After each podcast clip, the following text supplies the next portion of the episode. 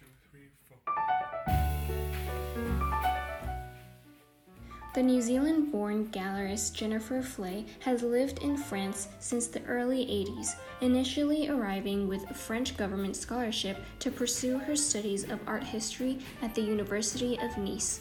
Having honed her skills working for prestigious Parisian galleries Daniel Templon and Ghislaine Hussenot, today Flay is the internationally renowned director of Paris's contemporary art fair, FIAC.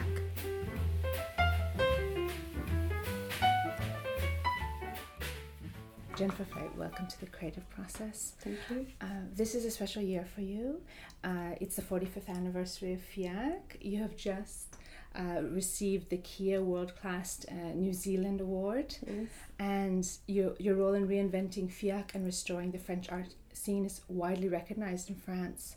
I was so moved when I saw so many of your friends and figures from the art world, people you knew from when you first arrived from Auckland to Nice, and then in Paris, they all gathered in your honor. And when you came as a young woman from Auckland to study at the University of Nice, did you imagine you would end up at the director of FIAC or...? No, of course not. I at that point in my life, and I was 20, I really thought that as an art history student, I would naturally become a professor of art history at university, because obviously the art world, the gallery world and the art world wasn't very developed. And we're talking 1979 when I got the scholarship and 1980 when I arrived in France, wasn't very, very developed. And there didn't seem to be a lot of opportunities apart from teaching, which of course, I was very fulfilled in my academic life, and I looked at that perspective with a great deal of serenity. It's when I came to France that I encountered the gallery world. Well, the word to start with became involved through attending openings, came into contact for the first time with living artists that were in part of their creative process, shaping the future of art. And I realised, with a great sense of immediacy, that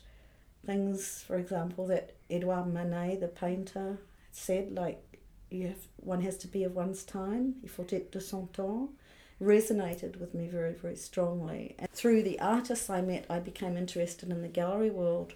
Also because, this is the end of the 70s, well, actually in 1980, as I said, to be more precise, but still with the heritage of the thinking of the 70s, thinking that the role of the gallery was criticised. It was obviously a time where conceptual art practices were very much to the fore. The gallerist was criticised in a way that doesn't happen far so much anymore, as somebody that was... let's say making money, on the backs of artists and so on. So I was quite interested to find out what this was all about, because the gallery world in New Zealand was pretty much inexistent at the time. So I did an internship at a gallery, and quickly, within just a couple of days, found out that I saw people that were passionate about what they did. Obviously, met more artists in the context of the gallery itself, and.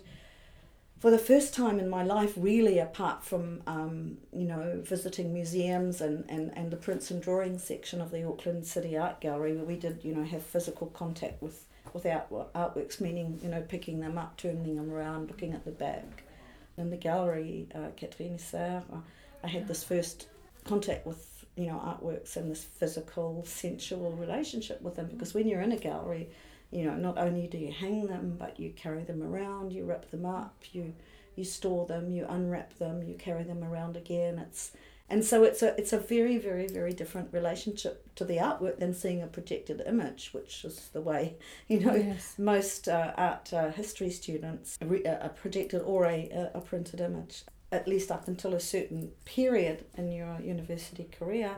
And until you have first-hand contact with the artworks themselves, that was my experience up until then. So it was radical for me. And then very quickly after that, I through just life dives in there and changes things. I fell in love with a guy from Berlin, actually, who I'd met through an exhibition, a Nice Berlin exhibition that took place in Nice. and followed him to Berlin and kind of fell into the beginning of the Neuen Wilden, the new Sauvage painters, which was a German emanation or parallel of the Transavantgarde, or what was happening in the States with Julian Schnabel, David Saleh, a return to figuration, which was quite a radical, obviously a radical shift from the 70s. So Baselitz, Pink, those artists, and just, being in Berlin, going to cafes at night, just leading a normal life, but cafes where, these artists would be arguing, fighting sometimes about issues of contemporary art. And I realised how vital it was in the fact that I wanted to be involved, with whatever knowledge I'd acquired over the years. I wanted to put my efforts to support artists that were working on, in ways which were yet to be defined, yet to be analysed, yet to be catalogued, just to work with living artists of my own generation. So it was, I did what I considered actually very deliberately, like an apprenticeship. Worked for 3 different galleries for a period of 9 years, so 3 years. And in that time, worked with many of the most important artists of that time, ranging from Andy Warhol to Roy Lichtenstein to Jean-Michel Basquiat, Keith Haring, Robert Longo, and Franz West, and Mike Kelly, Carl Andre, Richard Serra, Lawrence Weiner. It was incredible. I realised that I was working directly with many of the people that I had studied in my art history courses. So it's kind of like, no. I mean, the answer to your question, did I imagine that I'd be running FIAC? No. Did I imagine that I'd be working with those artists on a one-to-one basis? No. And sometimes at that time, but also now, I kind of have to pinch myself, just like this is real, this is happening. And today when I think that this girl from New Zealand, me, is at the head of FIAC, and that we have venues in the Tuileries Gardens where we work with the Louvre Museum, and the Place Vendôme where we work with the city of Paris, on the Avenue Winston Churchill, which we shut to traffic during the fair upon my request, to the mayor of Paris directly, but also in the Petit Palais, this year on the facade of the Grand Palais with some special artist projects using the techniques of video mapping in the Grand Palais, and this year also on the Place de la Concorde. I think, wow, that's really big. That's pretty. It's pretty major in terms of the scope of the fair. Its ambition. I know exactly how we got there because you've been there from the beginning. You really saved FIAC. That's you really reinvented it. I mean, I think that. I think it's very important to realise that, well, for me, in terms of what my motivation was and still is, I had a gallery, as you know. It was a very good gallery. It was one of the most important galleries of its generation internationally. It was a very, very respected gallery, and obviously very important to me. I still think that's what I do best, to working with artists. But of course, during that whole period, that 9 years of working for galleries and the 13 years that I had a gallery myself, I became, of course, very, very closely connected with the international network of galleries and really developed a sense of community with the gallery world. And these people are probably the people that I understand best because, I was for so much of my life one of them, and I kind of feel that I still am, and so do they. We understand each other. I know what they want, and I think I can anticipate it even before they verbalise it. So I was part of this gallery world, this Parisian French gallery world, but also part of the international gallery world. And I had this major, major, major car accident when I was in April 1999. We were driving, the guy that was installing for me, because we took down a show that night and we were starting to get the gallery ready for the next show. Driving back from the show with my assistant from the gallery at night at 1 o'clock when we finished work for the day. And we had this really, really bad car accident in which I had the near-death experience and broke my neck and was in a coma, and it took me a very, very, very long time to recover. I mean, I'm talking a couple of years, a few years. In fact, I don't think that medically I was considered consolidated with sequels, with permanent injury, until about 2.5 or 3 years after the accident. Anyway, during that time, of course, I had some issues with memory. My short-term memory was impaired because of some lesions, brain lesions. And so it was very difficult to run a business, of course. But the gallery was, you know, so important for me, so important. It was my life. Anyway, one thing led to another, and it became increasingly obvious that given my state of health, I wouldn't be able to continue my business, because you can't run a business when you're on that stage. And so I had to close my gallery. And I was devastated because, well, as I said, it was my life. And in my accident, I lost my health permanently. I also lost the only child that I was ever expecting in my life. And actually, ultimately, even lost the gallery because I had to close it. Mm-hmm. I was in a post-traumatic state of mind. Mm-hmm. When I got this phone call from another gallerist, Anne de Villepoix, during the FIAC 2003, which was the 30th anniversary of the fair. Of course, I didn't have a gallery anymore, so it wasn't participating. I mean, actually, I pulled out of FIAC with my gallery probably in 1996 or 97 because the fair was so bad. I continued doing other fairs like Basel, for example, but I wasn't participating in fair. Anyway, I got this phone call from Anne de Villepoix, and she said, you know, Jennifer, the FIAC's in a real mess, and we really need an artistic director, and do you think you could do something? I mean, it was already owned by Reed, but she was calling on their behalf. And I was like, you know what, no, because I just felt too weak. You know, I felt like my health wasn't going to hold up, and and I thought that the fair was also too degenerated for me or anybody to do anything about it, actually. And I wasn't quite sure how much I wanted to spend the energy the little energy I had on something that was so badly damaged. And then just listening to the arguments that I was advancing to myself, if everybody from your generation decides that they don't want to, you know, get themselves dirty with FIAC, with which is something that belongs to French cultural patrimony, even if it's in private hands, you know, it's one of the oldest art fairs in the world.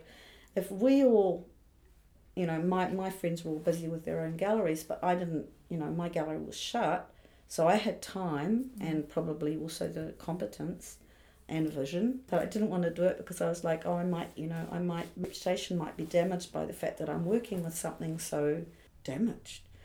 And I thought, oh, everybody reacts the way you're reacting now, you know, we won't leave anything to the next generation, you know.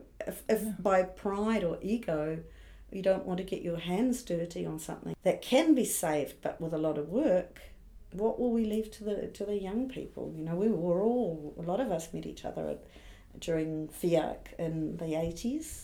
And so I thought, okay, if you do it, you have to do it with all the, you know, the same energy, the same desire, the same ambition as you put into building up your own gallery and putting it on the forefront of the international stage. And the reason for this was because I think really that France not only deserves to safeguard or must safeguard her cultural institutions, I was in a position to do it. We must make sure that we leave strong institutions, a strong cultural situation to the coming generation. It's a responsibility. Also, as somebody that was not born French, as a foreigner, I felt that it would be perhaps an opportunity for me to put something back into the French cultural situation that had left room for me. Nobody was expecting me to show up in France and to, you know, to create a you know, one of the most important galleries of my generation. So of course there were, I didn't, you know, there was a little bit of jealousy involved here and there, but France had always left room for me, let me participate, and I wanted to give something back, you know. I was in this post-traumatic state of mind where I thought you escaped death narrowly. I mean, I was in death for a while, but that now things are different, and they've always been different since. You have you think differently after something like that, and so that 15 years later, after a lot of very late nights, and now my team's great, and there's probably not quite, but there's probably enough of us. Everybody is very good at what they do and as invested as I am in the future of the fair. There was a time where the team was very, very small. I remember working until the early hours of the morning every night. I mean, it's true that I did do it with the same energy as with my own gallery. But it's like a big gallery. And it goes onto the street, into the gardens. One of my artists said to me that, oh, Jennifer, now you have a really, really big gallery. And in a gallery you decide, everything that you're going to show. Well, up until the moment where the artist, wants to show such and such a work. And of course you go with that as a gallerist. And an art fair, I mean, obviously I make a lot of decisions, but it's not about my taste. It's about things that I think are important, but not necessarily things that, I would live with. It's not about me. It's about a community, and it's about France, and it's about the entire, cultural identity of this country, actually. It's also about the world. It's an international art fair. Yeah. And it's also, it's not just about the cultural community either, because I've always thought that artists don't work for the cultural community. They work for everybody. And I think that we need to constantly enlarge, the audience of art, of all forms of art. So that was actually the rationale behind our extension into the public space. Yeah. Providing unique, patrimonial, prestigious venues for artists to show their works, but also trying to make an art fair, which is something which is by nature kind of exclusive, to make it inclusive. When you're able to build a situation where artworks can be exchanged at every level of the market, including the very highest level. Actually, since I've been at FIAC, the largest transaction that's taken place has been around 40 million euros for a Mondrian. But, every year there are, at the moment, there are Basquiat's especially, but also Picasso's that sell for between 7 and 15 or 20 million euros. So if you create a strong marketplace and the fair works in that respect, you also have a social obligation to try and break down this perception that art is elitist, it's only for the happy few. And this is something that's always revolted me. I actually believe sincerely that art is a very, very powerful social binding agent, and that if we are able to all recognise in this France that is black, white and brown, if we all realise that we have the same culture and that we can all equally enjoy and have access to that culture, then there will be less social issues, and we all have less social problems. We have a role to play, and certainly me in a position of responsibility with this major cultural event, I have a role to play, and I have an obligation, I think, to show that art is not a restrictive and exclusive field of endeavour, that it's actually very generous and turned towards each member of the society. So yes, the Tuileries Gardens was our first site, outdoors, and then our second site was actually the Jardin des Plantes. We don't work there anymore because it's actually a little bit too far away from our main venues. So although, we did it for I think 6 or 7 years, it was great. We decided that we would work more within this geographic perimeter where our audience wanted to go. And I wanted to create something that was popular. I mean, in the meantime, we'd started working on the Place Vendôme, which is, I guess, because it's where all the haute joaillerie and the Ritz Hotel is, couldn't necessarily be considered the most democratic of venues, but it is a very iconic place with an incredibly rich history. Also in the time of the Commune, when Corbet had the police taken down, the Colonne. With regard to the urban, the plan of the city of Paris when the Grand Palais and the Petit Palais were built, to shut the Avenue Winston Churchill down to traffic, if we were, of course, able to get the permission to do so. And I wanted to create out there, which is what we've done for the last 2 years and we'll do again this year, something that was very generous and convivial, you know, with there are food trucks and there are, you know, light strings and art on the street, directly on the street. I'm not talking about bronze sculptures, I'm talking about works that are conceived to go, you know, on the road. We've had work by Lawrence Weiner that he worked specifically for the road last year. The year before last year it was Richard Nunes, who did a site-specific piece for the road. This year it's Long and Bauman, but we will have, I mean, there'll be at least probably 15 artworks out there. Food trucks, once again, it's absolutely, of course, free of charge. It's designed as a convivial place where kids can come and, you know, use their skateboards, or, you know, families can come and have a hot dog, and perhaps if they want to visit the Petit Palais, which is, you know, it's free of charge, and there's work on exhibit, contemporary works that we show within the Petit Palais, about 30 important works, but also works from the antiquity, you know, right through to the 19th century, and it's completely free of charge. Of course, like the Tuileries Gardens, and like our film projects, like our film program, and the conversation program, yes, and our performance program. Yes. So I like this generosity, and I think that, you know, what makes FIAC very special in terms of all the art fairs in the world is this very prominent cultural component.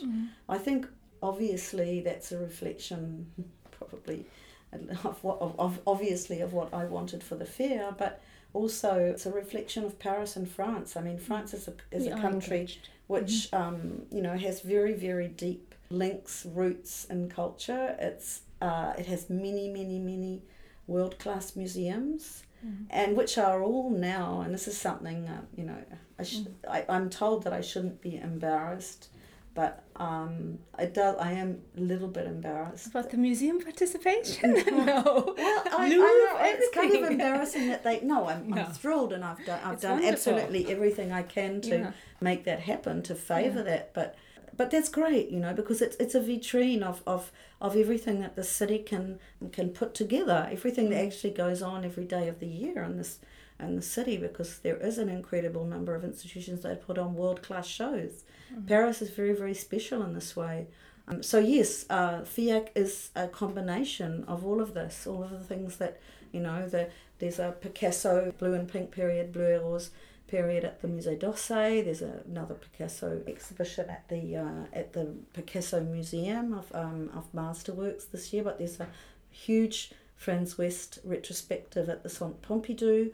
There's a Zawuki show at the Musée d'Art Moderne de la Ville de Paris. There's a Thomas Saraceno carte blanche at the Palais de Tokyo. It's very, very, very impressive. What the city can put on simultaneously in terms of shows. The role of FIAC is to create a vitrine for all of that, because we do at that particular time of the year have a huge capacity in terms of attracting media attention, attracting public, international public to Paris at that time. So therefore, to showcase all these institutions, while providing a strong market platform for our exhibitors and increasing, I hope, or enlarging the audience of art, or breaking down the barriers that for so long have led to art being considered as a field for the privileged. I mean, there is. That's kind of the vision, I guess. We are considered now to be an important part of French cultural politics, an instrument of what is described now as soft power.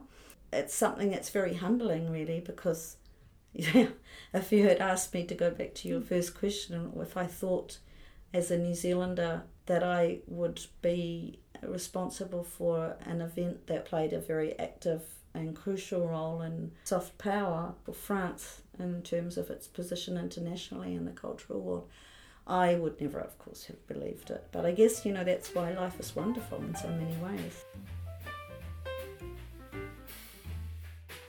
My name is Ali Chow, and I am a recent graduate of UCLA. I thoroughly enjoyed this podcast with Jennifer Flay as I share many of the same perspectives and backgrounds with her, also being an art history student. Firstly, I admire how Flay overcame her traumatic experience and stepped up to the artistic director position despite having lost many of the most important things in her life. Through this podcast, I would also like to personally thank her for having the prospects of future generations in mind when making this decision to continue contributing to the preservation of great art, so that we and our children can continue to have a platform to admire French arts and culture. It is also a lovely notion that she wanted to contribute back to the French art and culture that has welcomed her when she immigrated from New Zealand. Flay's experiences make me really look forward to a study abroad experience in Paris to get a taste of the art world there. I also completely agree with her that art is a powerful social binding agent and that we must encourage a more democratic access to art to show that art isn't just for the elite but for everyone. Especially nowadays when television and social media prop art in a pedestal, figuratively and literally, creating a reputation that it is only available for those who can afford it, it is even more important to show that art can be a platform for anyone who wants to participate, whether that is in producing art or beholding it. If you're just joining us, we're speaking with Jennifer Flay, director of FIAC, the Foire Internationale d'Art Contemporain. But I want to go back to that fact that you thought you might be a teacher, you might go down an academic route. And as I see everything that you've done and even just doing the research, discovering all of this, public outreach, I didn't realize how extensive it was. It just seemed like even though it is it's a commercial art fair, at the same time it seems like a community art delivery system that enables that. I'm just so delighted that at the whole setting, as you say, there's other art fairs and they're very commercial, but the beauty of the venues and all of these things, it's a real educational experience. Yes, I hope so. I hope so because, I've always believed there are several ways of acquiring art. And financial transaction is only one of them. Yeah. The first way of acquiring art or acquisition of an artwork is by looking or feeling. It's a sensual, emotional approach to the artwork, and that's absolutely available to anybody. You just have to be able to create the conditions in which it's possible.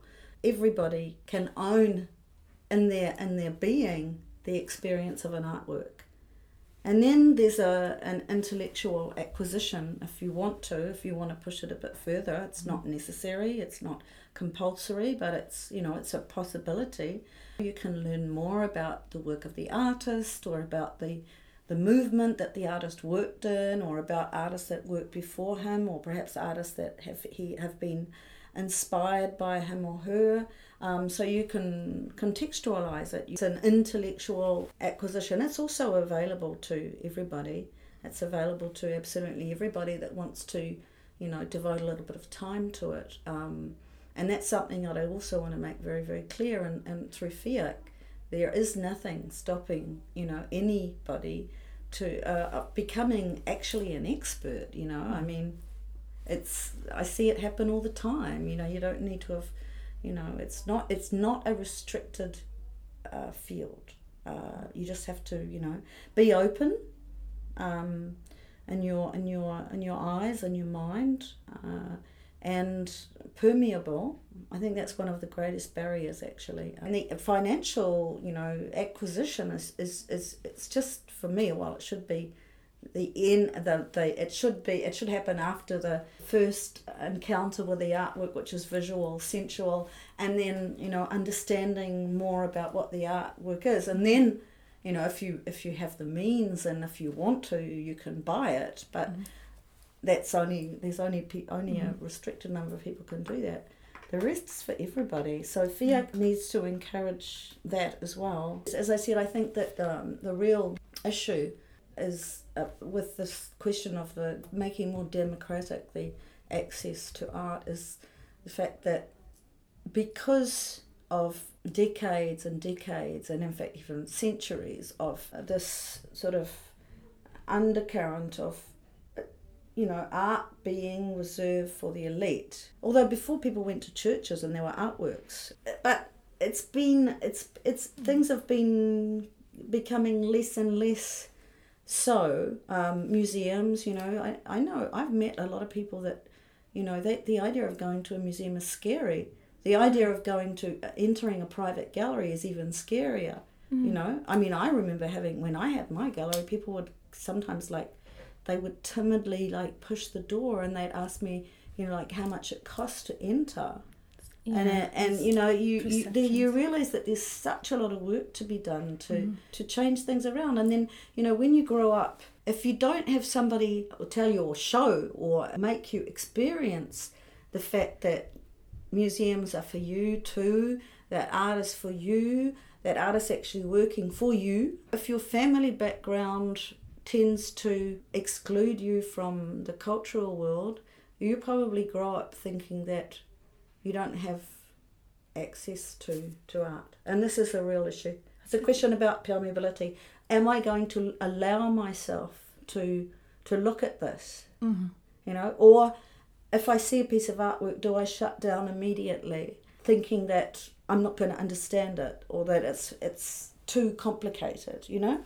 Speaking of family background, your own upbringing wasn't one that you would necessarily. I think there was, it seems like an artistic element. I understand your father was a tailor and your mother was a nurse, and so there's artistry and fashion, but it wasn't one that you would think this is a through line to art. No, absolutely. I was something of a black sheep actually in my family. It's always a mystery to know why, you know, some people are inclined towards some things and other people are inclined towards other things, but it's true that clearly, when I was quite young, I was already attracted to art. My parents realised that I actually had issues with my eyes when I was quite little, because I was colouring in, you know, but very, very, very well, but to another line that only I could see because I was cross-eyed. Oh. so I mean, there's already apparently my colouring, my things were really, really good, but there was just a line that I was the only one that could see it. So, but that's called vision. Yes, I mean a visionary. Then I went to because I was quite badly cross-eyed. I'm about 3 years old at this time or something. I had to go to eye re-education at the hospital.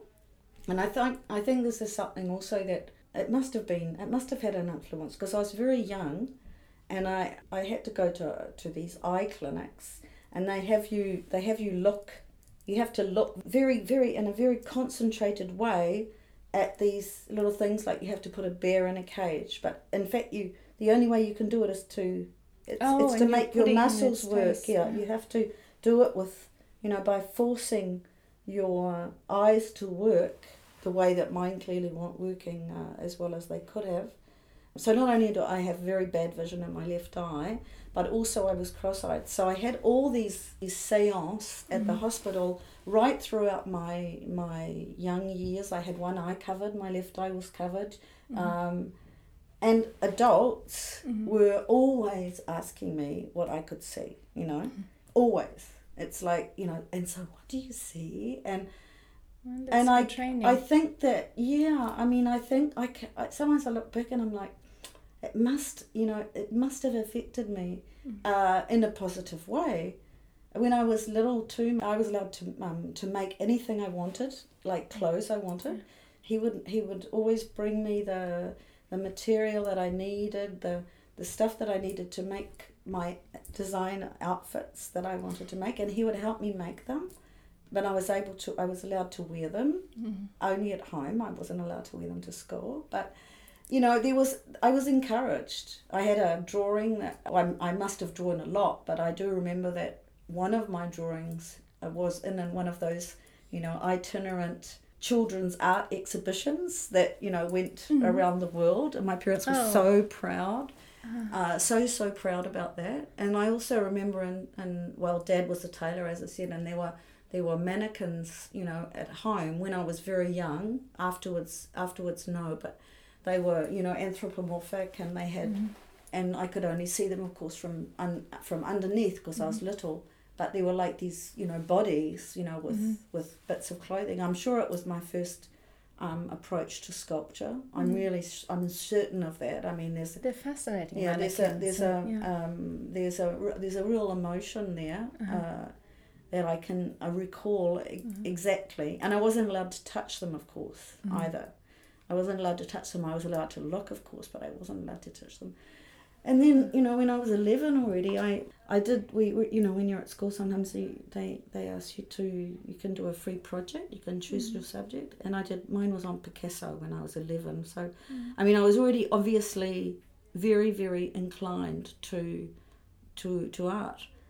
And my mother died, unfortunately, when I was 14, very soon after I turned 14.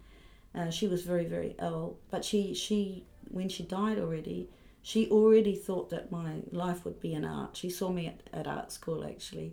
Mm-hmm. But because I was an academic also, I mean, I was a very good student. I wasn't pushed into an academic vein. I found it naturally, but when I was at school, I was able to, luckily for me, I was able to study art as one of my options, even though I was in this academic thing. And very quickly, when I was 14, I could study art history, and I studied art history as a full-time subject from the age of 14 onwards. And in fact, because I passed all my exams, like, you know, university entrance and all of that, 1 or 2 years before we're supposed to, at the end of my secondary school, I basically had all my exams. I basically only studied art history by myself because I used to project images to myself. And I studied art history, history and English literature. Mm. And I did the Concours Général, you know, which is, you know, the highest, I guess, exam. And most people don't even, I think there are only 200 people that actually pass the exam. Anyway, I mean, it was kind of, I guess, you know, looking back, it was very unusual. I consider you an artist. Well, you have all this knowledge, so you allow those projects, those artists to communicate and realize them. So it is what I think of a kind of invisible art. It's a creative endeavor, for sure. I don't consider myself an artist. I realized very early on that my contribution would be through analysis. It would be as a mediator or an analyst, then much more than as a producer myself. I was much better at that, and I realised that very early on. But it's like a film producer or whatever, on all these all les murs projets and others. You're making it happen. You know, like the film producer, the film does not happen without it, and you're putting people together, curators and all that. I was talking, and conversation programs, and you know, with my staff also. We have performance programs as well. Yes. I was talking to somebody today, and for the first time, I just kind of like, because there is a lot going on around FIAC, and I said, I guess I'm kind of like the chef d'orchestre, because it's true that, you know, at a certain point you have to put it all together and make sure that it functions as an ensemble, a little bit like a conductor, you know. And I mean, that's also embarrassing for me because I don't want to, you know, anybody to think that I'm trying to like control everything that's going on in Paris culturally. But at that particular time, to highlight it and to make it all, to showcase it, I mean, a few years ago, people started using the term papas, the Pope of contemporary art, which I really feel uncomfortable with, because there's something very dogmatic about the idea of a papas. I'm not comfortable with papas. I'm not comfortable with éminence grise. Perhaps a little bit more with the idea of a conductor. But bringing it all together and harmonizing it, and in a short, you know, condensed time frame. Although I know it extends, it's October 18th to 21st, yes. But it also extends for a longer period around the month. Yeah, the outdoor projects on the Tuileries stay for a month, absolutely. Yeah. So does the Place Vendôme. Yeah. And we actually open the Place Vendôme on Monday, so this time it will be, I think, the 16th or even the 15th. So we open... We have the Place Vendôme, and then we have the Tuileries and the Petit Palais, and then the next day the Grand Palais. And so the actual event is open to the general public for 4 days, but it's actually opened successively since then. Of course, the Tuileries Gardens, they are visitable from that first weekend on. All the works are up, and they stay up for a month, which is great. And this year... We have an exceptional, the exceptional opportunity, but it's an exceptional work too, to welcome in our Tuileries Gardens project a very important work by Alexander Calder. Oh. It's a very large-scale outdoor sculpture, a stabile-mobile actually, which is unusual, coming from the States, and because it's such an important work, it will stay there for a year. The president of the Louvre Museum has agreed to let the work remain in the Tuileries Gardens for a year, which is, very special, very special. I'm happy to be able to make my little contribution. That's always what I wanted to do with my gallery, to put everything that I had, behind helping artists produce and get their work out there. To mediate it, for them to promote their work, to open opportunities. Everything I had in terms of energy, or intellectual resources, but also financial resources. And the FIAC is kind of like a big version of that, a great, huge version of that, although I'm not funding FIAC. It funds itself. No, but that's so nice that you're free of that part of it. Mm-hmm. Yeah, it funds it. Yeah, yeah, and then you have that's the big orchestra, and I find that students, it's the joy of it, and students are really, when they're so young, they're in touch with what brings us to the arts. And I think, for me, I love working with them. Yes. It reminds us why we got into this, Sure, absolutely. And, we have a whole mediation program, which is with the École du Louvre. Each of the artworks that are shown in the public space in the context of FIAC, so last year there were like 60-something sculptures in the public space. And each of them is accompanied by two students from the École du Louvre. They're studying to be museum curators. Excellent. Yeah. And they, before FIAC opens, they study the work of the artist, meet the gallery, meet the artist when it's possible, and their role is to if the public solicits them, they have jackets, so they're identifiable. So if members of the public solicit them to exchange about the work, to dialogue with the public at whatever level of discourse. The person shows a desire for it. It can be very basic information, or it could be more elaborate theoretical exchange. The idea being that you can't just plop or plonk artworks in a public space and expect people to deal with them, with no information. We present a guide, we publish a guide which is freely available.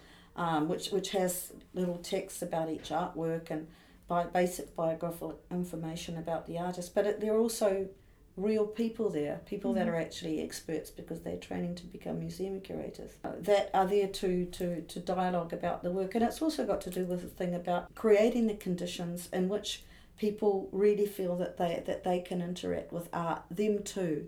I had a very, just to close, very moving experience quite early on in the Tuileries Gardens.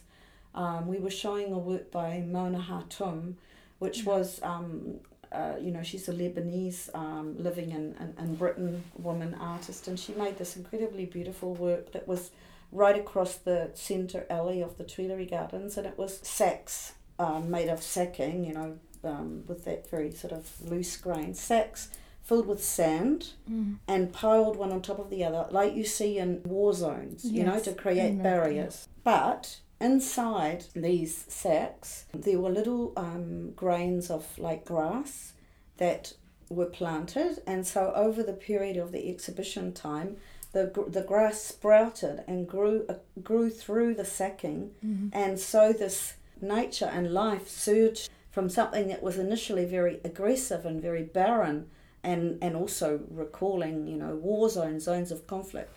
So we were doing this visit with the guardians of the Tuileries Gardens, because once again, you know, they work there every day, and you know, we can't just arrive with our 25 artworks and like put them in their space mm-hmm. without any form of explanation.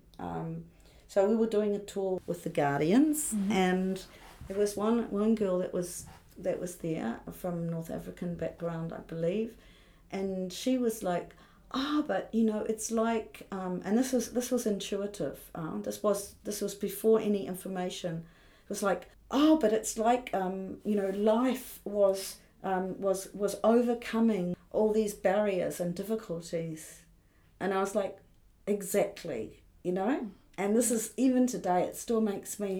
It moves me. Mm-hmm. Because it just shows you that, you know, this is somebody whose job was to be a surveillance guardian of the Tuileries. And it wasn't an obviously accessible work of art. But if you create the conditions in which people feel comfortable interacting with them, there's some really beautiful things that can emerge from that encounter, and things that I think are life-changing. And so that's why I enjoy doing what I do. It moves me. It moved me when I met you first at the event for the Kia Award, and it moves me, your sincerity and commitment to artists and to bringing it to all sectors of society.